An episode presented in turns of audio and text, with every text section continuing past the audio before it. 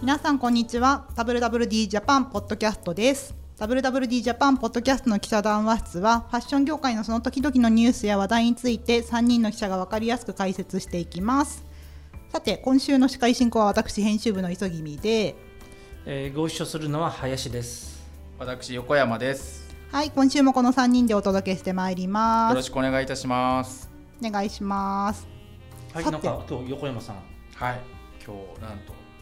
お便りをいただいてましてありがとうございまめすったに来ない頼りが来た。 我々めっちゃお便りを欲していますよね、えはいーお便りのためだったら何でもするみで、えっ、とですねペンネーム小林優さんという方からありがとうございますなんでけれどもはいえっ、とですね、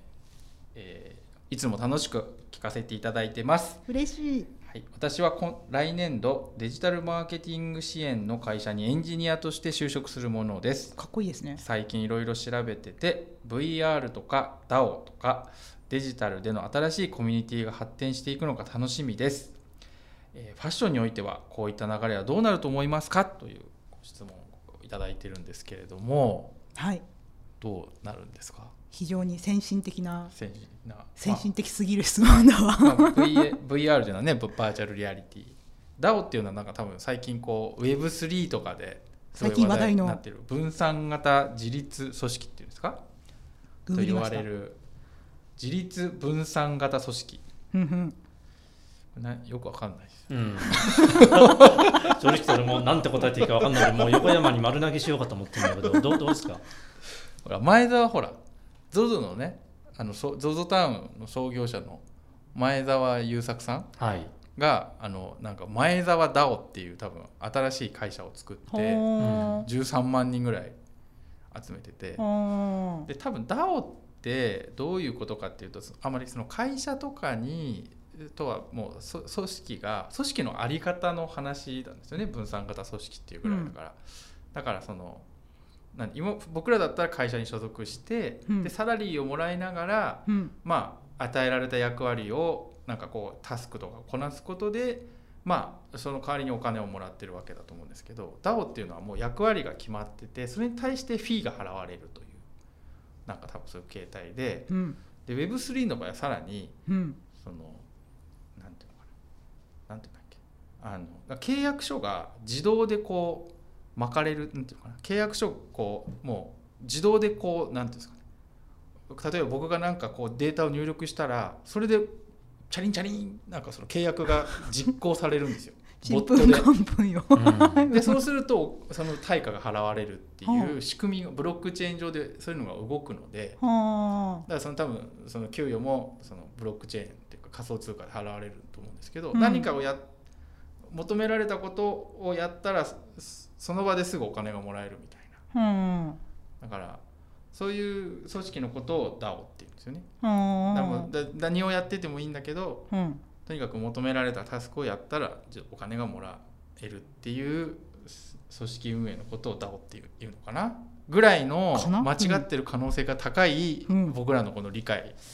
不安相談するのが間違ってる。そうじゃじゃじゃそう自分でせっかくいただいたんです。うんいやあのただそのねえーなんていうんですかね小林さんからは、うんまあ、多分そのデジタルのねそういうマーケティング業界に属されてる方は、まあ、今後ファッションでもねそういう DAO とかうんなんかそういう Web3 とかそういった流れが NFT とか NFT とか、うんそういうのがどうなんですかっていう多分リクエストだと思うんですけど、うんまあ、我々まだちょっと不勉強な部分もあるので、はいうんぜひ一回 勉強な部分しかないよ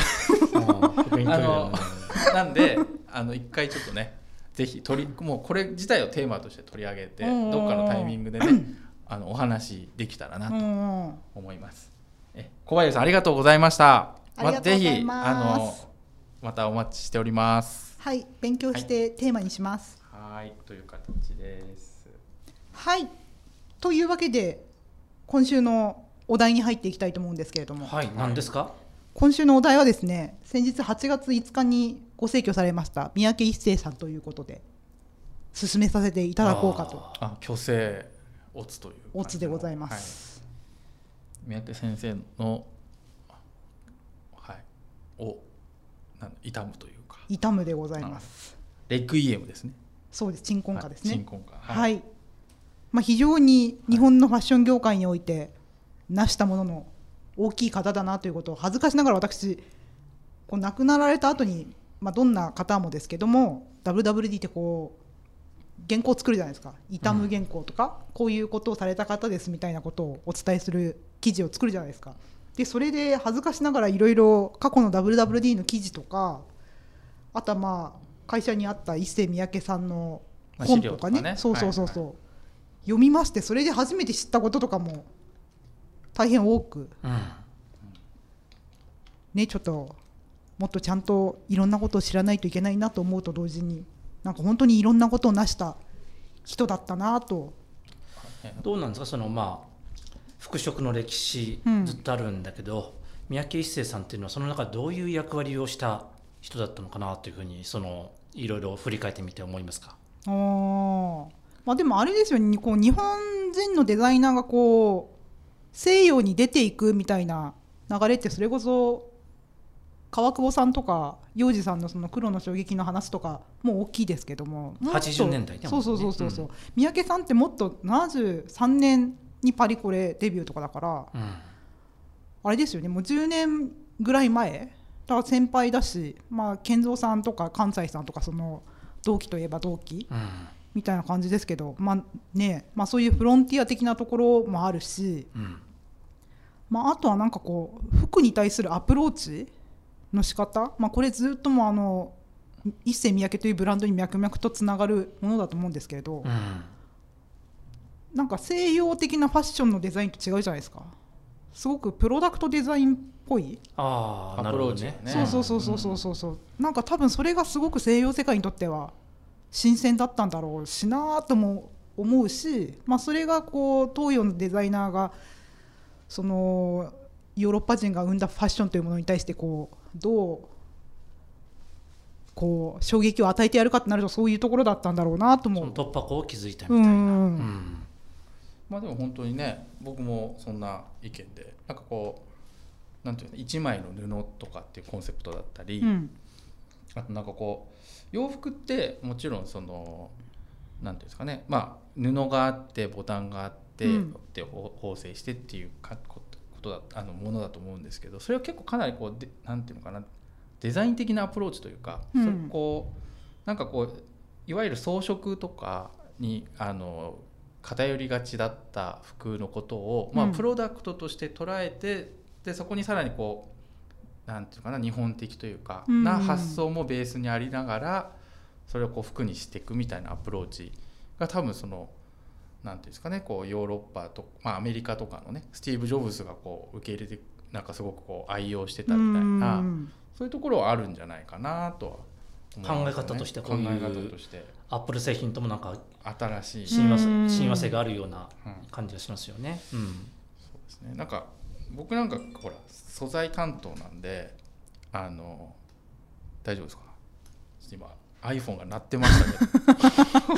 ど音を切っとかないと、うん素材担当なんで、そうそうなんかほら結構産地あの素材の産地素材の産地で、日本ってまあ昔から素材強くてで結構あの三宅さんのやり方だと思うんですけどその産地の企業と組んで出ていくっていうやり方を多分したんしてたんですよね割合こう産地日本のテキスタイル産地って結構産地によって特徴があるんですけどそういう産地の企業のリーダーの人たちとタッグを組んで出てくでそこに素材開発からやって素材開発からやっていくみたいなところが結構ね産地の人たちにとってはすごくこう大きいというかやっぱりそううん産地企業を取材ししするとうんやっぱ三宅さんの話で出てくるんですよね。うんこれ三宅さんの時にこうベースの土台で作ったみたいな話がよく出てくる出出てきたデザイナー以上に。以上はあのそう一番出てきたと思うんですね。であと、うんね、その門下生っていうんですかその後に続くいろんな方々いると思うんですけど、まあ、そういう方々も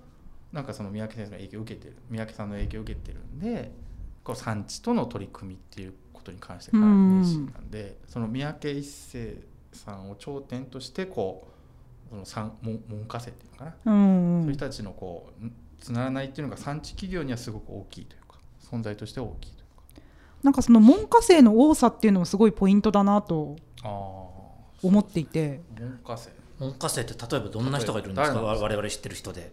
CFCL の高橋さんああであと豆黒河内の黒河内さんーあ黒河内さんもそうなんです、そうですそうですうん、高橋さんはメンズのデザイナーなんですか伊勢三宅麺をもう20代の後半ぐらいで抜擢されてああはいはい業界がおおっとディレクターですねなりましたよはいね、黒黒河内さんは黒河内さんも彼女はウィメンズのデザインチームデザインチームにいたはずあうーん、へえあとはタークっていう今最近あーパリとかで発表してい話題でするよねメンはいズの森川拓也さんはいうんはい、もそうだしへえあと去年東京五輪のあのアシックスあがあはいはいはいオレンジ色のあの朱色のそうそう朱色のあこうのメダルもらう時にそう表彰式のね表はい表彰式で乗るニットのジャケット作ったじゃないですか。はいはいあれの生地生地の開発アシックスと一緒に組んでたソ染マまルるたタののね広川さん広川さんはいであれこそあのアシックスのあの生地ってあのニットの網目でなんかこう人体構造に沿ってうんこああうこう空気が出てく穴を作っててなおかつその穴が美しくもあるみたいな、うんあれってすごくあの伊勢の A ポックだなと思はいっはいてはい A ポックに通ずるものがうんでまあ作り方その多分自体がんな感じそうそうそうそうそうそうだなと思ったしであとねあれなんですよ意外なところではアンドワンダーさんあーアウトドアのそうだねそうそうそうそうそうそう、はいはいはい池内さんと森さんうんうんはもともと一世で出会っているはず、そうだね、んそううん今大体上げたのが3 4 0代ぐらいのデザイナークリエイターそうですねもっと遡ってもいるよね、あいますいます、うん、それこそあのユニクロのイネスのプロジェクトとかやってらっしゃる滝沢直樹さんとか滝沢直樹あさあんね、うんーもうデザイナーのねそうそうそう伊そ勢う三宅さんの後ですよね多分ねうんにデザイナーを継いだうん、滝沢さん、ああはいはいあとは武蔵野美大の今教授されてるファイナルホームのあ津村先生ファイナルホームの津村せんさんあどうなんだろうなあの人 A ネット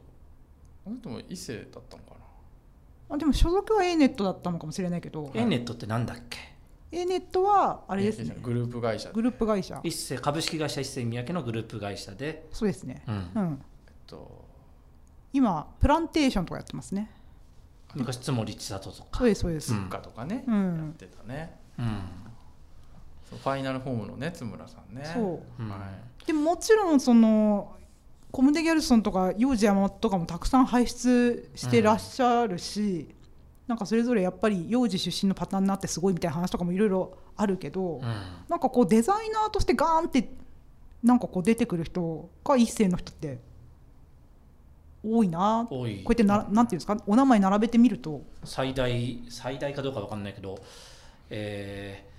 門下生みたいなのがすごく業界にうん多いと、一世さんの薫陶を受けたようなそうそうそうそうまあそう直接的か間接的かわかんうないけれども、んあとねだから吉岡徳仁さんとかうあのインんテリアまあインテリアというかね、うんデザイナーの吉岡徳仁さんもそうですしあそれ一世さんの中で一緒に確かそうだったあそうなんだねそうなんだ吉岡徳仁さんってえーあれあとね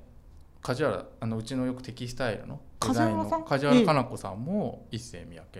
ですよね。あそうなんのです出身なの、はい出身です完全に、へえはい。そうなんだ、ええええなる？っていう方多分すごいいっぱいいらっしゃるんでしょうね。はい。ねあのー我々がちょっと忘れてるけれどもああの人もこの人もみたいなそうそうなんか感じでなんなら企業の中にいる人とかも入れたらすごいたくさんいるんでしょううね。んだから一世の系譜というか、その世界そこから出てきた門下生がこれだけ活躍しているというのはやっぱりそれだけ一世さん自身にすごい影響力というかうん単に単に単に言っちゃおかしいけれどもクリエイターデザイナーとしての才能だけじゃなくて人を育てるというか人をえ人に影響力を与えるみたいなうんことがものすごかったんじゃないかなといそううふうそにうそうそう思うよね。なんかね三宅一世一世三宅かうんのこうほらコムデギャルソンって結構その建築の人とかうんプレーとか好きなんですよね。ああうのんでもなんかこう三宅一世三宅は、まあ、そのスティーブ・ジョブズに対応あの代表されるようなこう知的なエリートの人たちが好きっていうえイメージがあるんですよね。ここなんかあったっけいやいろいろあ るなんかあんまり深掘りしない方が良さそうな感じがしてるなえいやでもなんか結構ねあの美術関係者うん美術館とかの、アメリカの美術関係者はかなり三宅一世のファンというのは多いんですよ。あえありあまそういうプロダトクトデそザイのンキュレーターっていうんですかあうんうんーまあでもブリーチプリーズとかをすごい知的な大人の女性が着ていることってすごい多いですよねね。あうんまあね、ジャーナリストのスージー・メンケスもずっとプリーツプリーズを着ていると思う、うんい知的な人は三宅一世だと思うんですよね。や知的な人がコムデ・ゲルソンも着てるし幼児山本も着てると思ううけんちょどっね、と話戻すけど、うんさっき挙げてくれたような一世さんの門下生の何かこういう、ね、特徴みたいなのってもう少しあったりする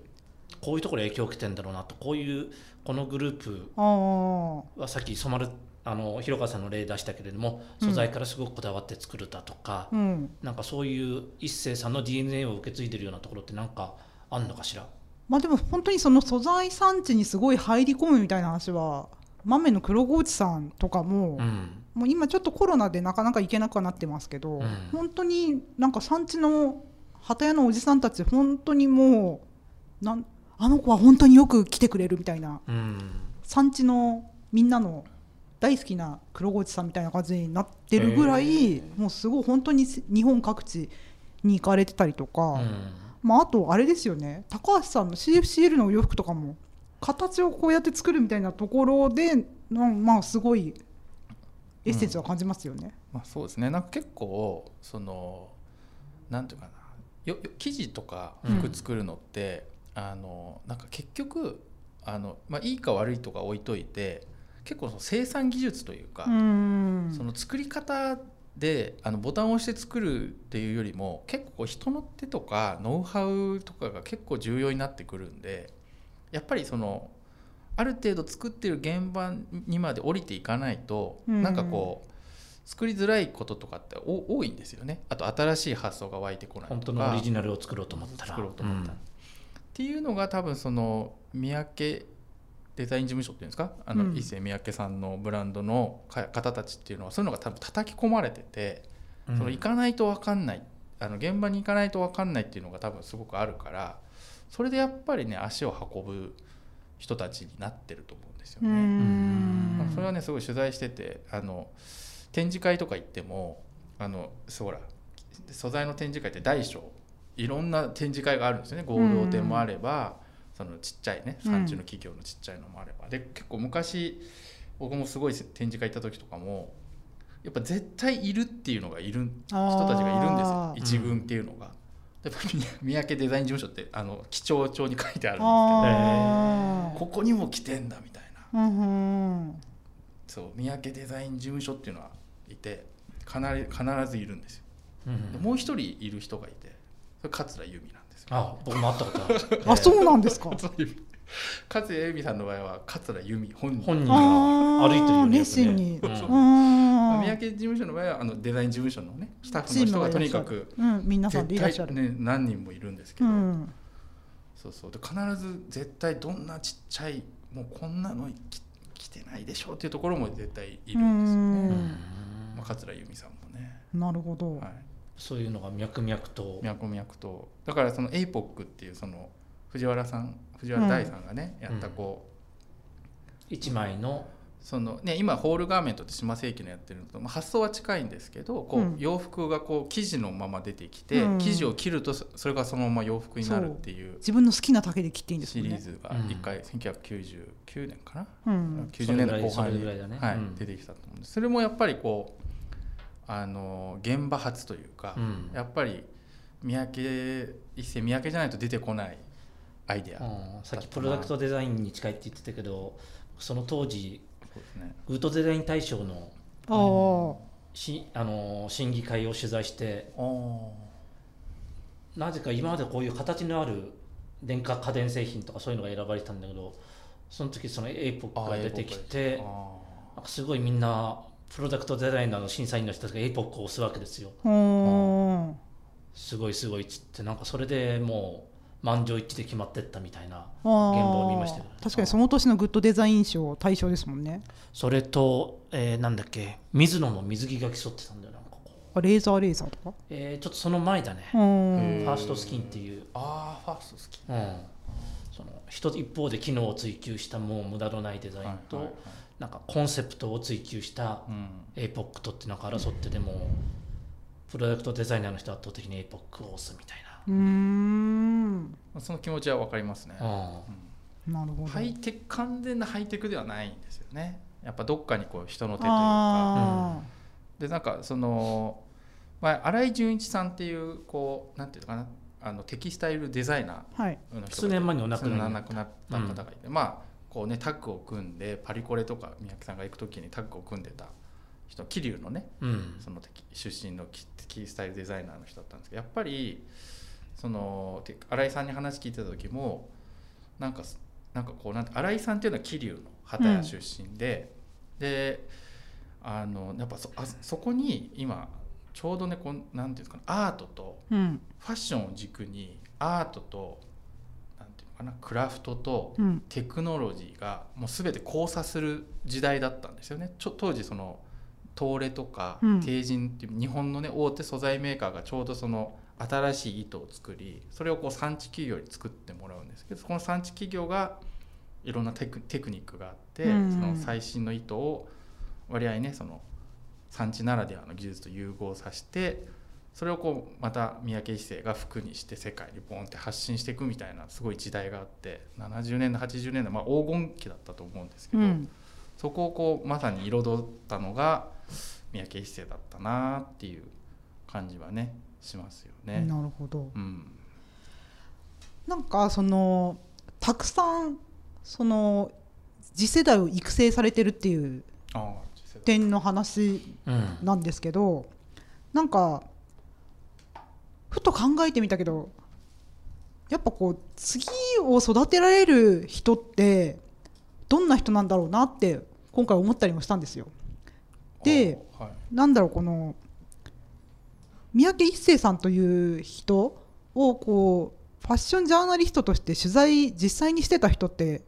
正直今のなんだろう30代とか40代の記者にはそんなもうだいぶ少ないんじゃないかなって思うんですよね。うんそのそうですよねそれは。そうそうそうそう、私の前の会社の上司のそのまた上司とかろ多分その三宅さんとそれこそ同い年だった小田明さんとかは多分本当にまさに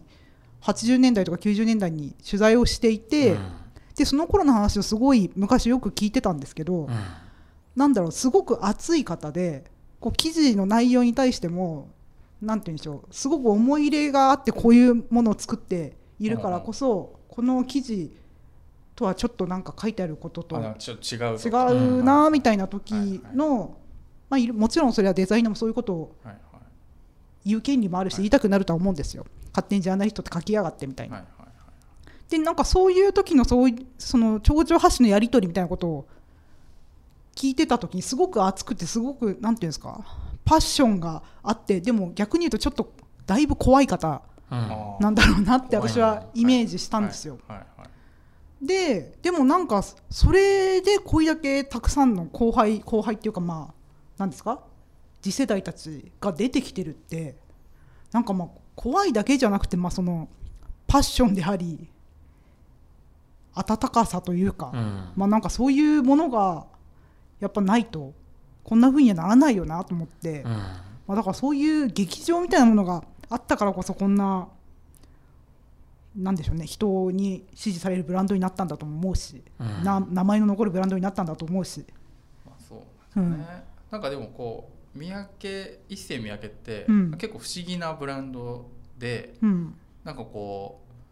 うなんていうんですかななんか前あの聞いたあの一世三宅の中の人と話した時になんか10年に1回ヒットが生まれるというああ謎のサイクルがあるんあですよね。うんた例えばまあ、一番最近だと、うんやっぱバオバオあバッグですねバねバックのうんバオバオとか、さかのぼるとそうその前なんだその前がプリーツプリーズあなんそでうすそようプリーツプリーズエイポックエイポックあプリーズプリーズってあのププリリーズーズですよねうんあったりとか、あとだからその前だとその A ネットグループがうんこういろんなヒットを飛ばしてて、うんうんうんで結構こう A ネットってその若いブランドからこうねいろんなブランドが結構あってそこがこう支えてたりとかうんしてこう、なんかこう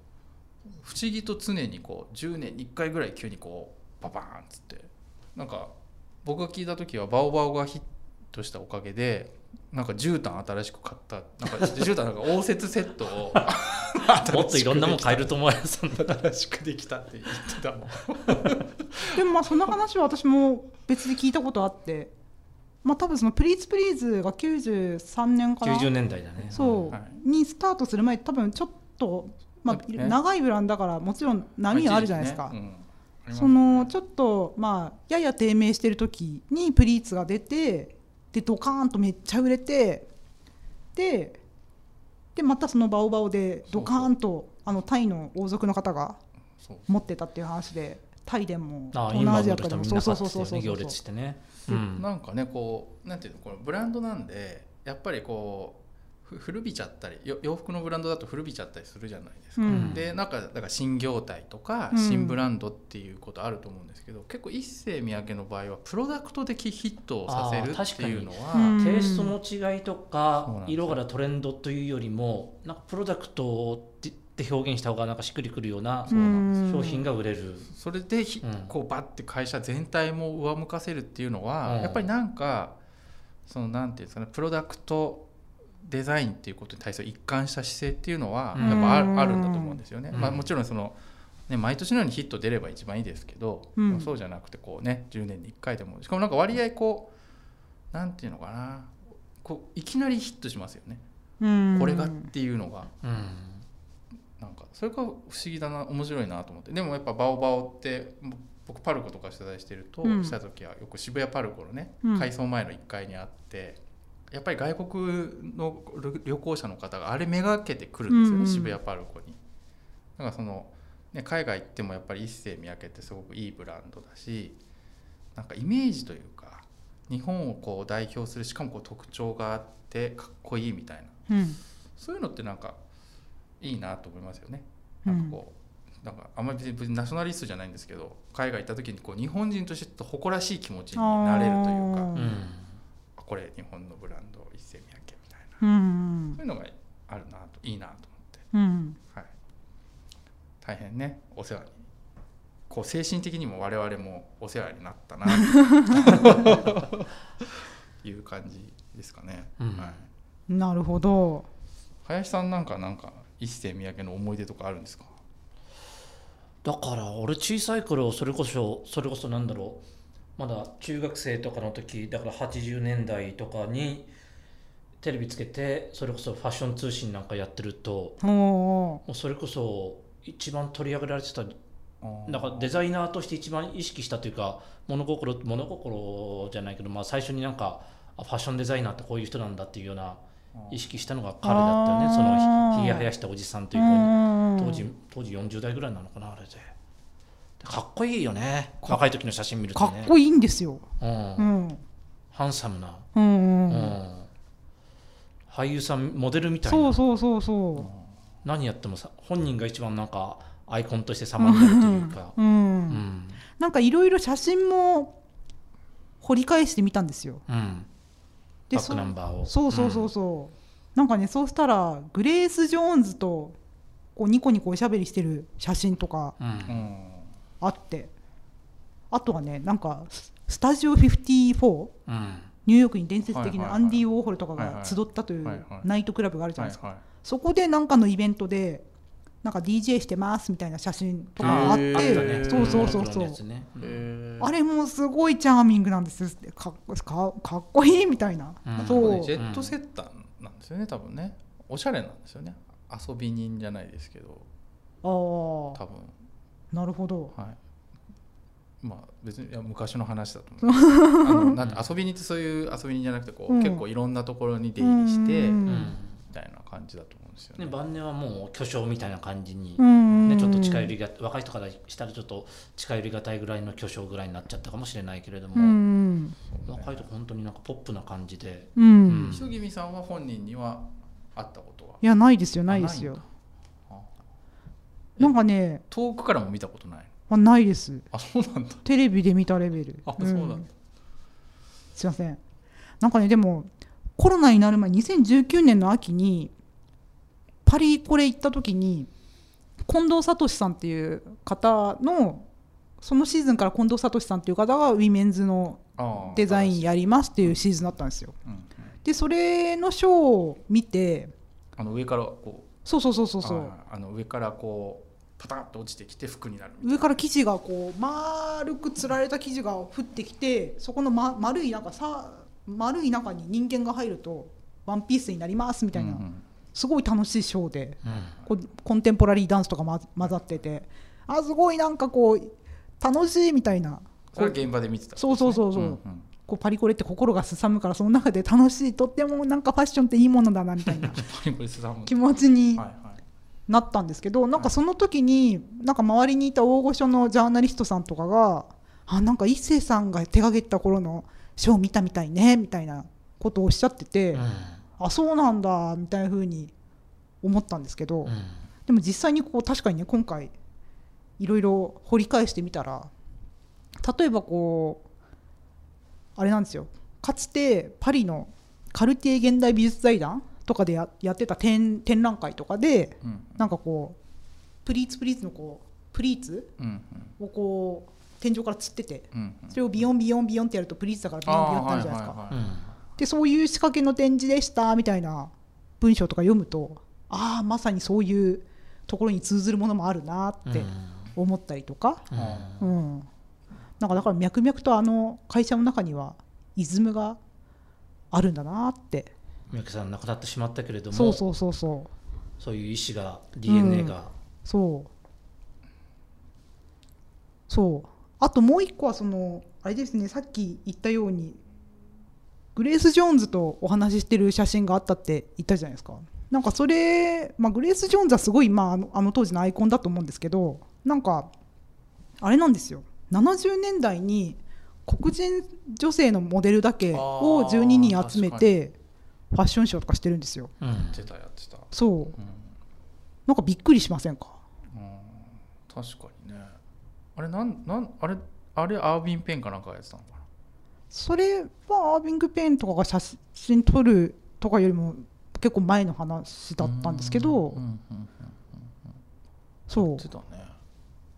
まあ、でもそもそも山口小夜子を起用してるとかもアジア人まあねそうですよだし白当人時は圧倒的にそうそうそうそ白うそう人のうん人たちがランウェイに立ってたしかしか立ってないぐらいのそううんだからこれは向こうさんがうちの編集統括の向こうが言ってたんですけどその記事作るときにツイートの記事作るときにだからなんか今そういう多様性とか、うん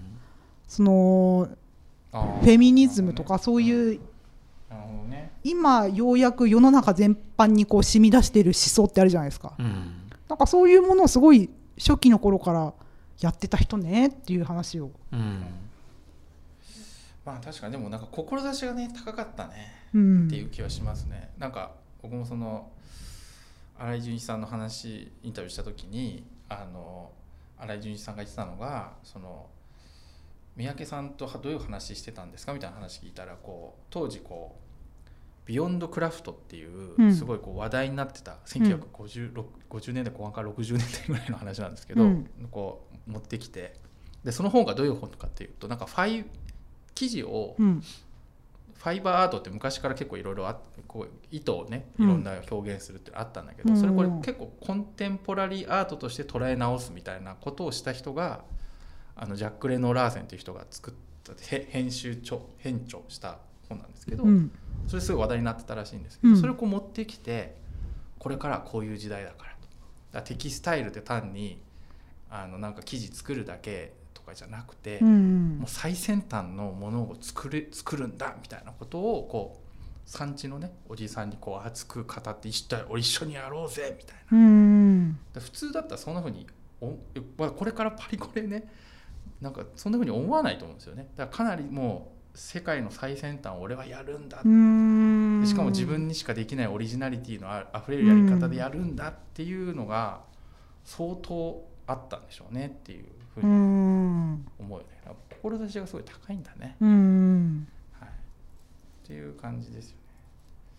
だけどなんか本当に一時代っていう気も正直僕はしてるんですよねねえすまあ84歳だっけはいまあね平均寿命といえば平均寿命かもしれないんだけれどもこのところねあの数年前の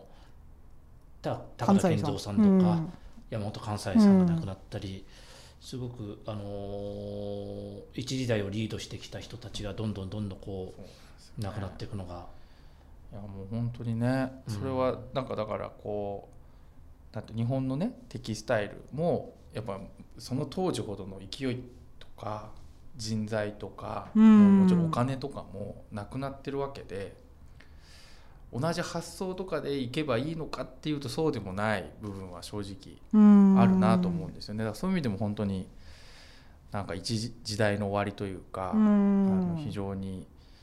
なんていうの時代の流れをね感じましたよねなんか本当になんか私インスタグラムのストーリーズを見ていてちょっと考えちゃったんですけどほうほとあるデ若いデザイナーさんがなんか WWD さんも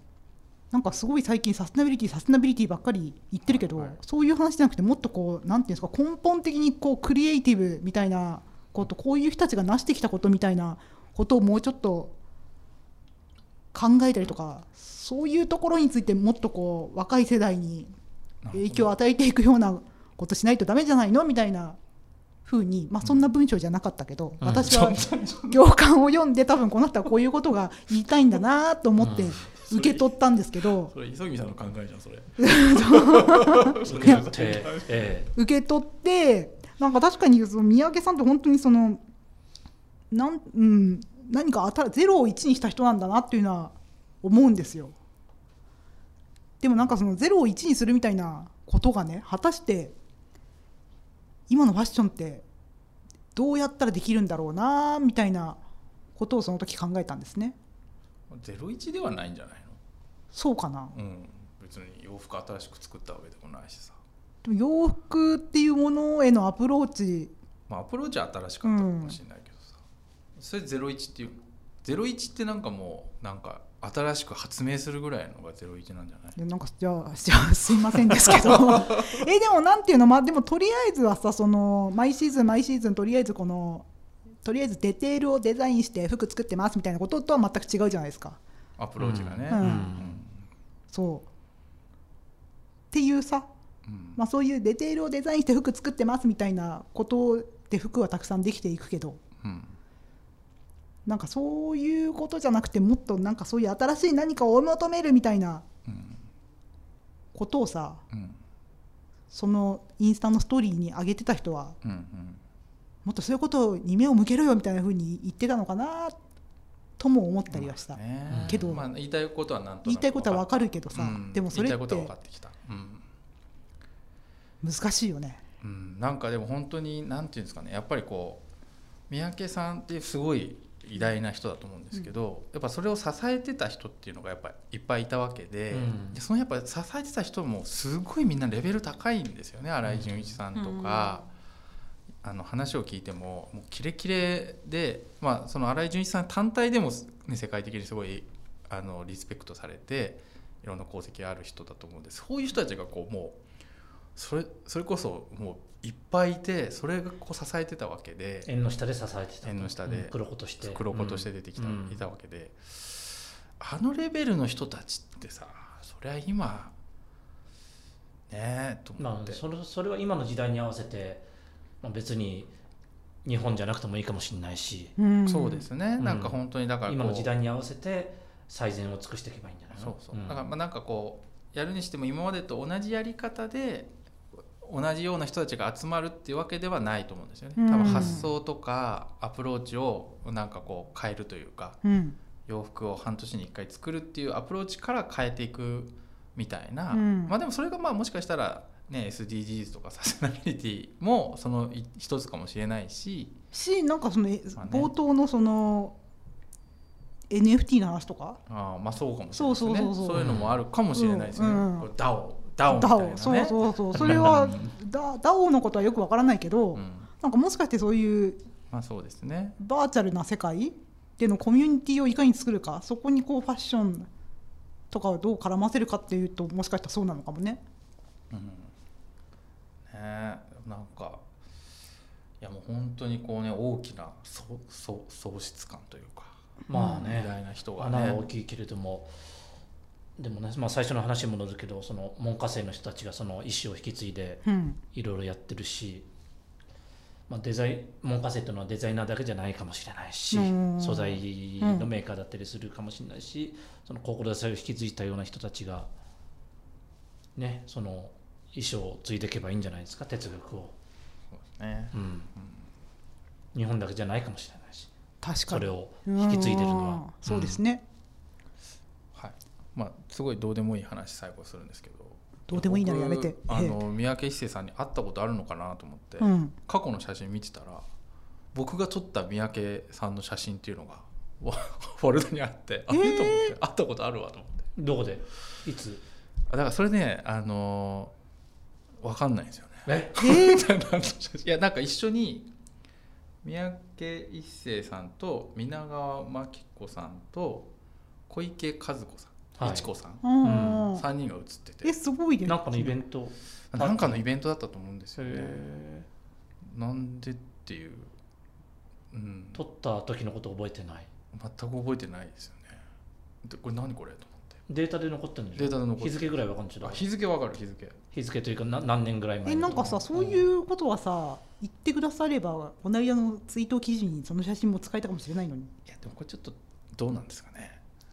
あそんなあいいのそかなそういう写りな のいやいやあ のー隠し撮りしたみたいなあーそういうこと隠し撮りじゃないあー隠し撮りちゃんとちゃんと3人がこあうー正面向いてニコってしてうんでも多分三宅一生さんは誰な誰に撮られたか全く認あ識してないんで WWD の横山だと分かってい全な然い分かってないなとるほ思どうねうんうん